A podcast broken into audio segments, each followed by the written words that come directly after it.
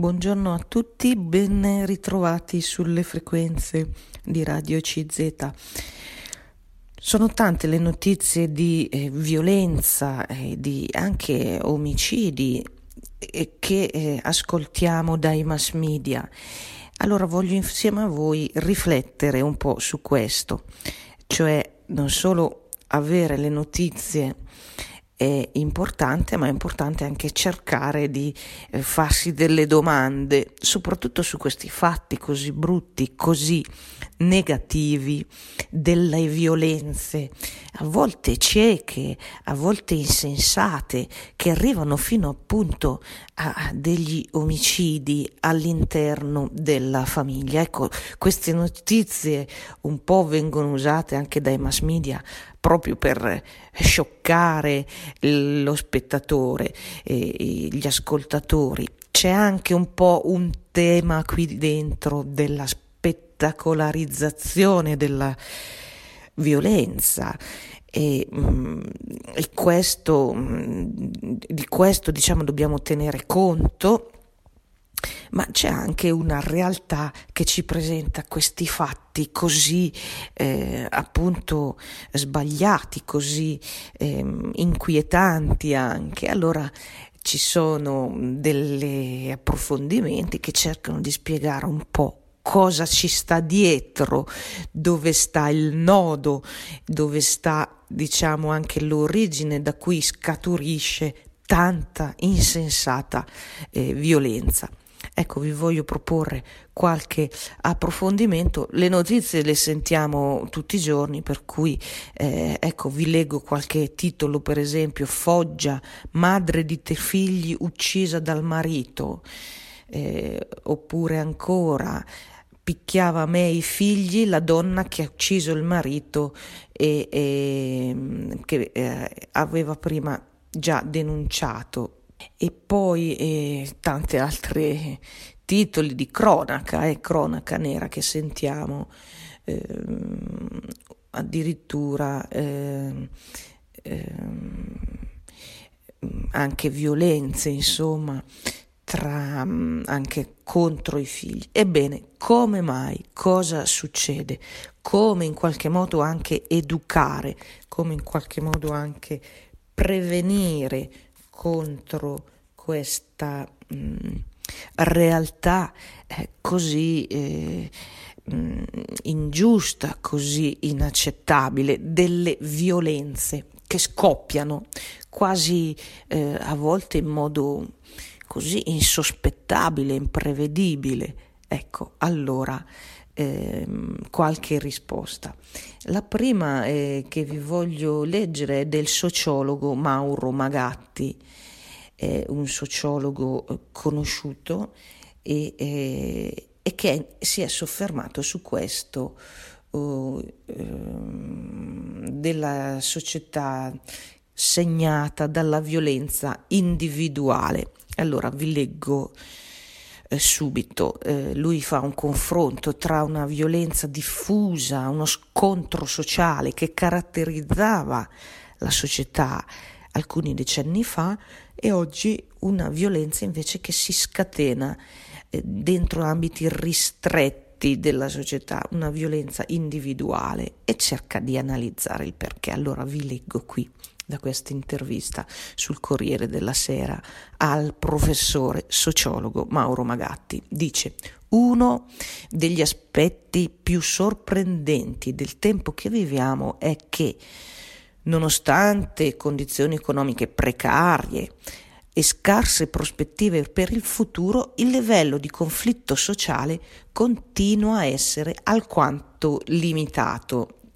Esiste qualche fiammata di eh, appunto mh, proteste sociali e a, a volte anche rivolte, ma non si ha traccia di un vero conflitto sociale. Al contrario, le cronache oggi sono piene di episodi violenti eh, legati al femminicidio, alle violenze in famiglia tra gli amici, i giovani, i ragazzi, alle stragi di singoli uomini in preda alla follia.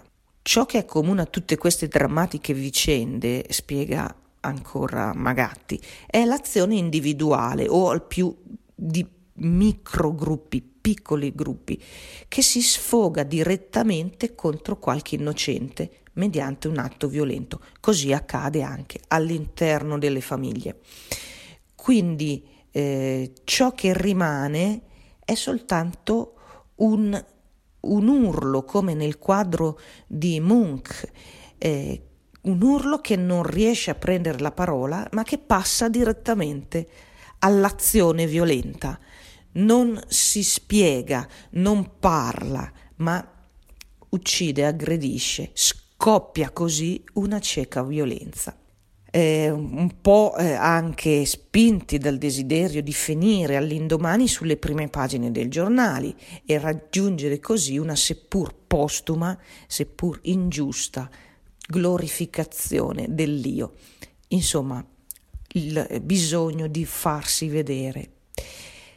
Siamo di fronte, continua ancora il sociologo Magatti, a un fenomeno nuovo che lega insieme l'individualismo radicale e i cambiamenti sociali in atto nella società a pezzi nella quale viviamo, viviamo persino il conflitto, il malessere, il malcontento si esprime in forma molecolare, piccoli episodi di violenza, senza un senso, senza una direzione, come lo avevano in passato invece le grandi manifestazioni di piazza di appunto espressione dei conflitti sociali, di manifestazione del malessere.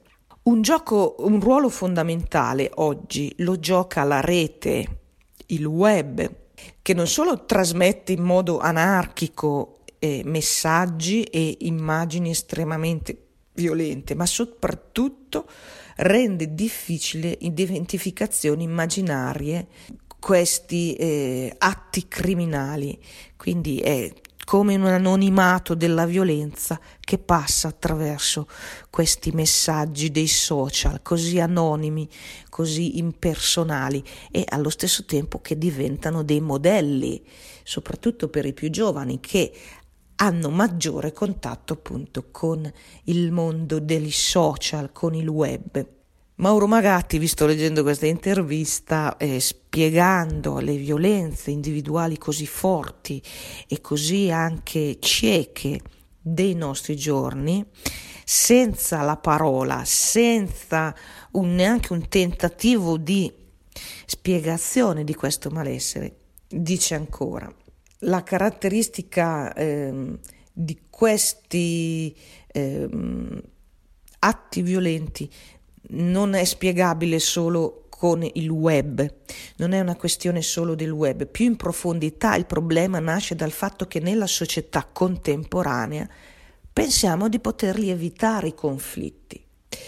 Semplicemente pensiamo che eh, possiamo aumentare le possibilità di azione individuale, ma non affrontiamo i contrasti, le divergenze, le diversità di posizione.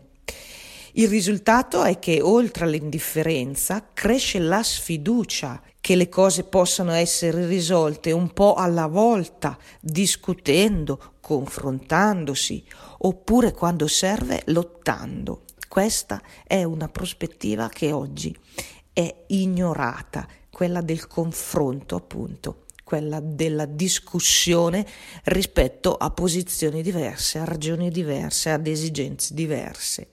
Lo psicanalista Pietro Barbetta ha parlato di una società psicotica, appunto facendo riferimento alla perdita della capacità di accettare e di gestire gli elementi problematici della realtà. In pratica il conflitto viene rimosso, bisogna sempre fare finta che tutto vada bene. È un'operazione che alla lunga è insostenibile e che induce meccanismi di difesa spesso problematici. Questo il parere diretto della, eh, di uno psicanalista. E quindi eh, meccanismi di difesa di fronte a un problema che quindi pesa sulla vita, la società psicotica, anziché aprire una discussione, aprire anche delle strade di risoluzione dei problemi, si rivolge quindi a, quasi a un'istanza superiore che nella sua mente, nella sua immaginazione dovrebbe annientare quello che è individuato come l'elemento problematico. E quindi quel marito, quel genitore anziano, quella moglie, eccetera, eccetera. Quindi in quel modo si pensa che si dovrebbe annientare l'origine della sofferenza e così fa scomparire il problema. Così l'individuo, e chiude Magatti, accumula però frustrazione e nel contempo nega la propria problematica. La società psicotica e quindi ehm, accumula la violenza e eh, deve ehm, farla esplodere quasi negandola, negando la propria stessa violenza. Queste situazioni, conclude Magatti, sono un appello, un implicito, tacito appello che richiede senso, che richiede cura, che richiede educazione. Ecco qui un po' l'analisi di un sociologo, il professor Mauro Magatti, rispetto a questi fatti di violenza che eh, ci lasciano sconcertati e che a volte sono anche spettacolarizzati dai mass media. Però il problema esiste di questi eh, episodi così anche individuali, come diceva Magatti, o all'interno di microgruppi o delle famiglie dove scoppia il conflitto. È come se non si riuscissero a gestire i malesseri, le, le, eh, le divergenze, che d'altra parte, come abbiamo letto, fanno parte della vita. Eh, le incomprensioni devono essere ricomposte, esigono cura come abbiamo letto, è, è, fa parte del convivere con gli altri, anche avere delle posizioni diverse, magari anche delle difficoltà, magari anche dei conflitti, ma il problema è far passare tutto questo attraverso la parola e quindi la discussione, il confronto e non attraverso l'azione, l'atto violento. Ecco, eh, vi dicevo che tanti eh, si sono soffermati su questo tema, io vi propongo qualche piccolo spunto ehm, e uno di questi è sicuramente Umberto Galimberti, e questa volta il filosofo, anche lui si occupa di psicologia, ma eh, si è soffermato anche tanto su questi temi. Lui spiega un po' anche eh, l'origine, diciamo, di queste passioni violente. E vi leggo allora anche qui qualche eh, spunto di riflessione. Di fronte a questi fatti di cronaca ci domandiamo ma cosa succede? E cosa c'è che fa scatenare appunto dei fatti, dei gesti così inconsulti? E dice eh, Galimberti, anche qui vi leggo una piccola intervista, quale è l'antidoto alla violenza?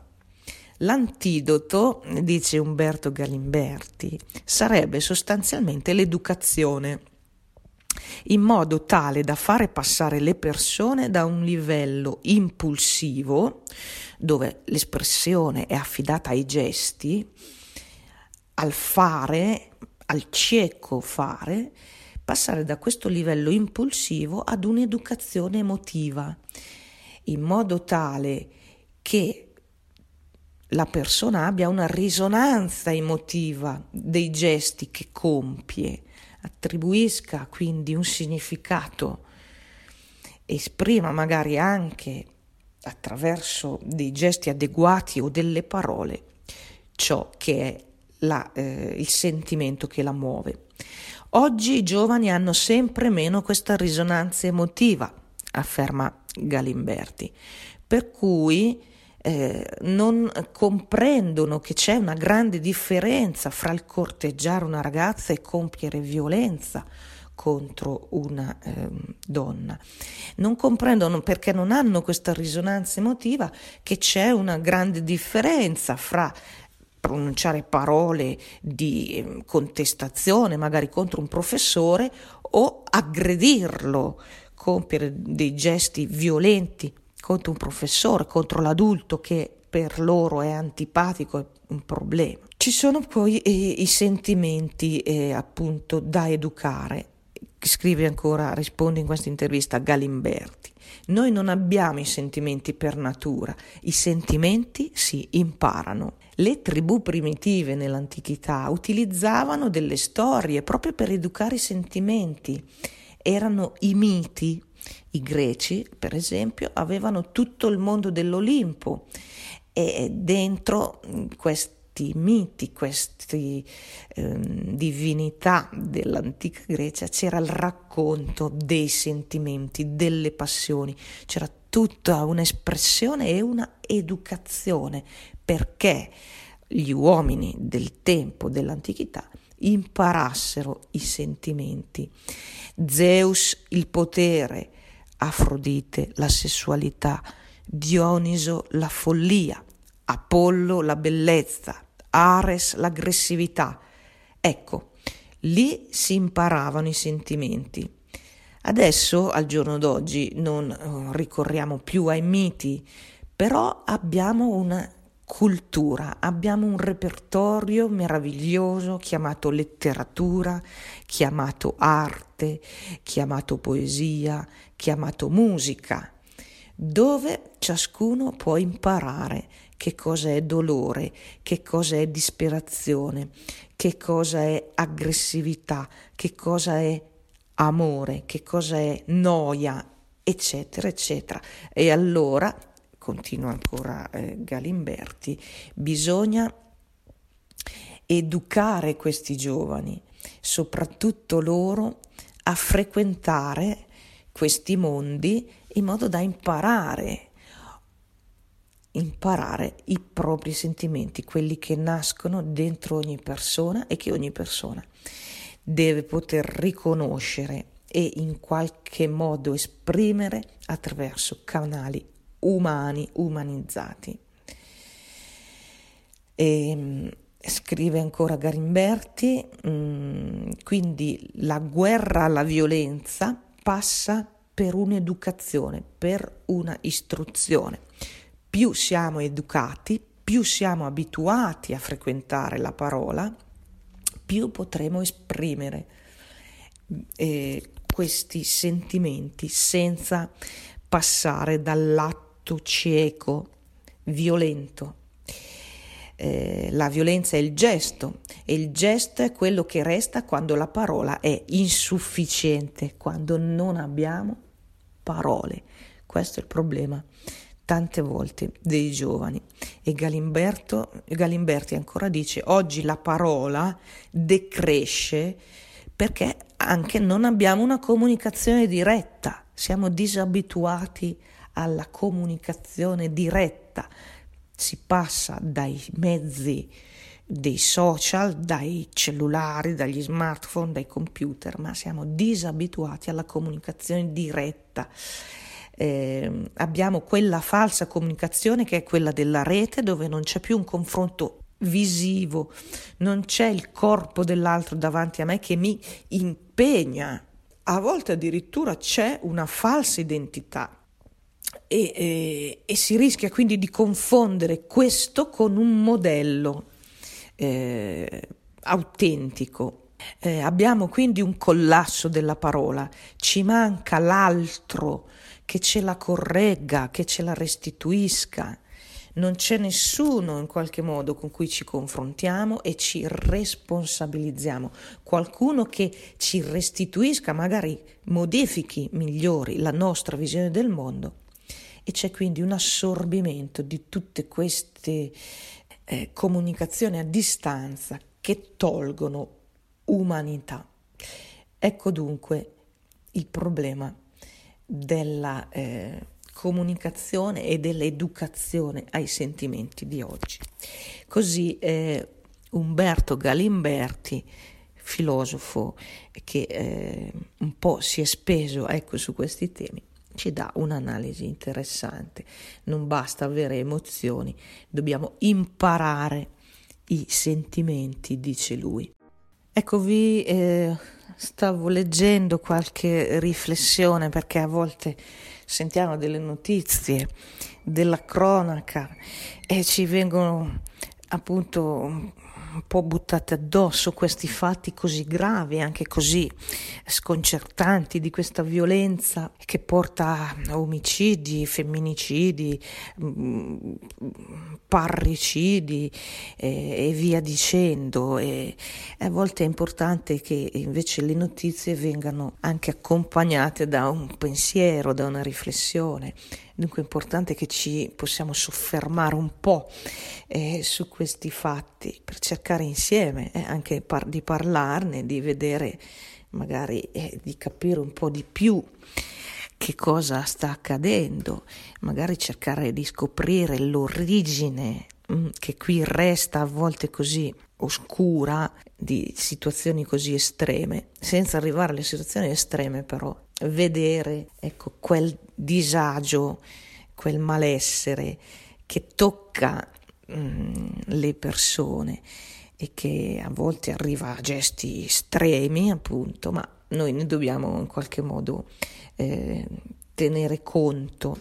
Allora vi dicevo all'inizio, c'è l'analisi un po' fatta dai sociologi, qui abbiamo letto Mauro Magatti, ecco quella ehm, così oggi difficoltà di eh, vivere anche eh, il conflitto o il confronto tra posizioni diverse, questa difficoltà ecco, di anche discutere, eh, di eh, passare attraverso la parola, questo mh, mm, confronto appunto di disaccordo che caratterizza sempre ha sempre caratterizzato la famiglia umana. Poi si tratta di costruire un percorso insieme per ricucire, andare oltre, insomma, il, la distanza, il disaccordo. Ecco, quindi questo è un cammino, un processo molto importante che eh, dobbiamo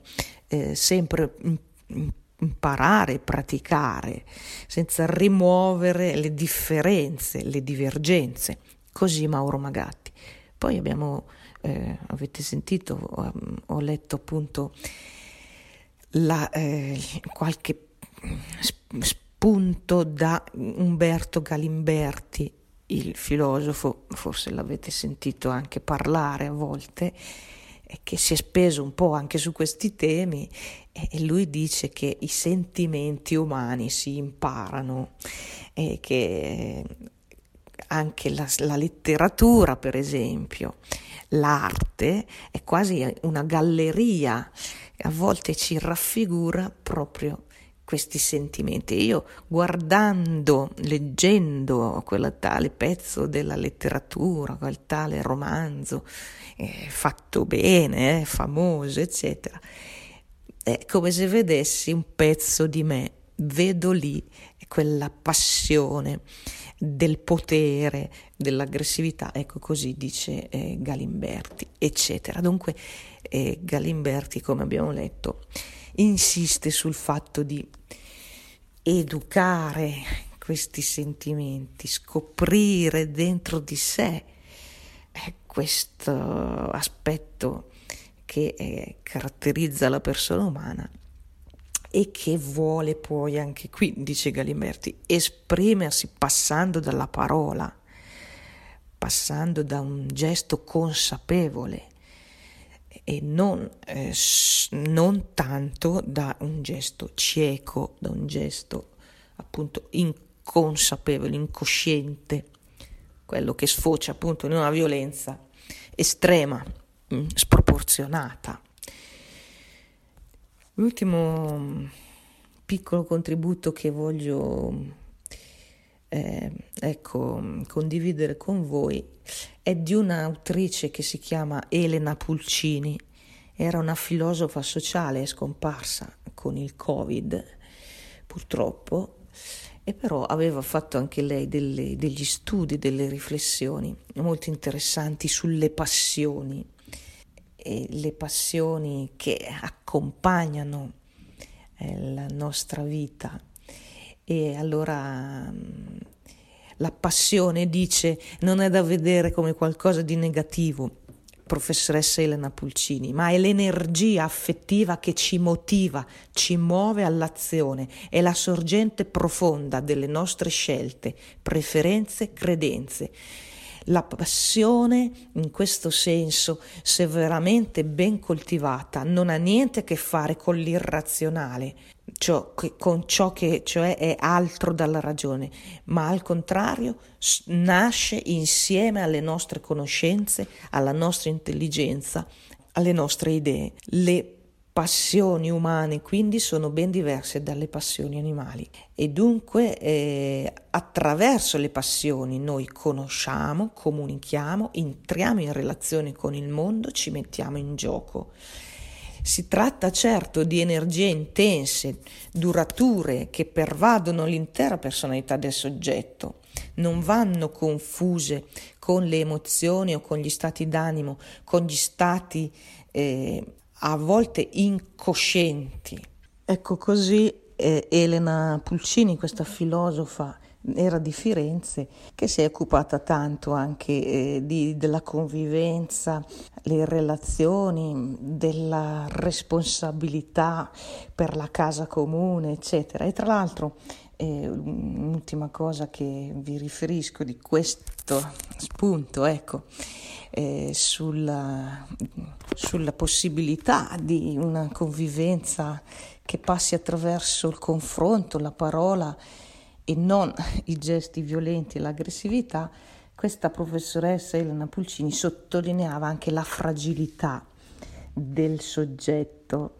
Dice abbiamo quasi rimosso la eh, fragilità che invece caratterizza la vita umana. Pensiamo alla condizione ecco, di, un, di un bambino o di un anziano, ma ognuno ha un aspetto di fragilità e diceva la, questa mm, studiosa eh, Elena Pulcini, vi leggo, dobbiamo riconoscere la fragilità costitutiva del soggetto stesso, del suo essere connotato da una condizione di mancanza, di dipendenza, eh, che lo espone a sua volta costitutivamente al bisogno di cura.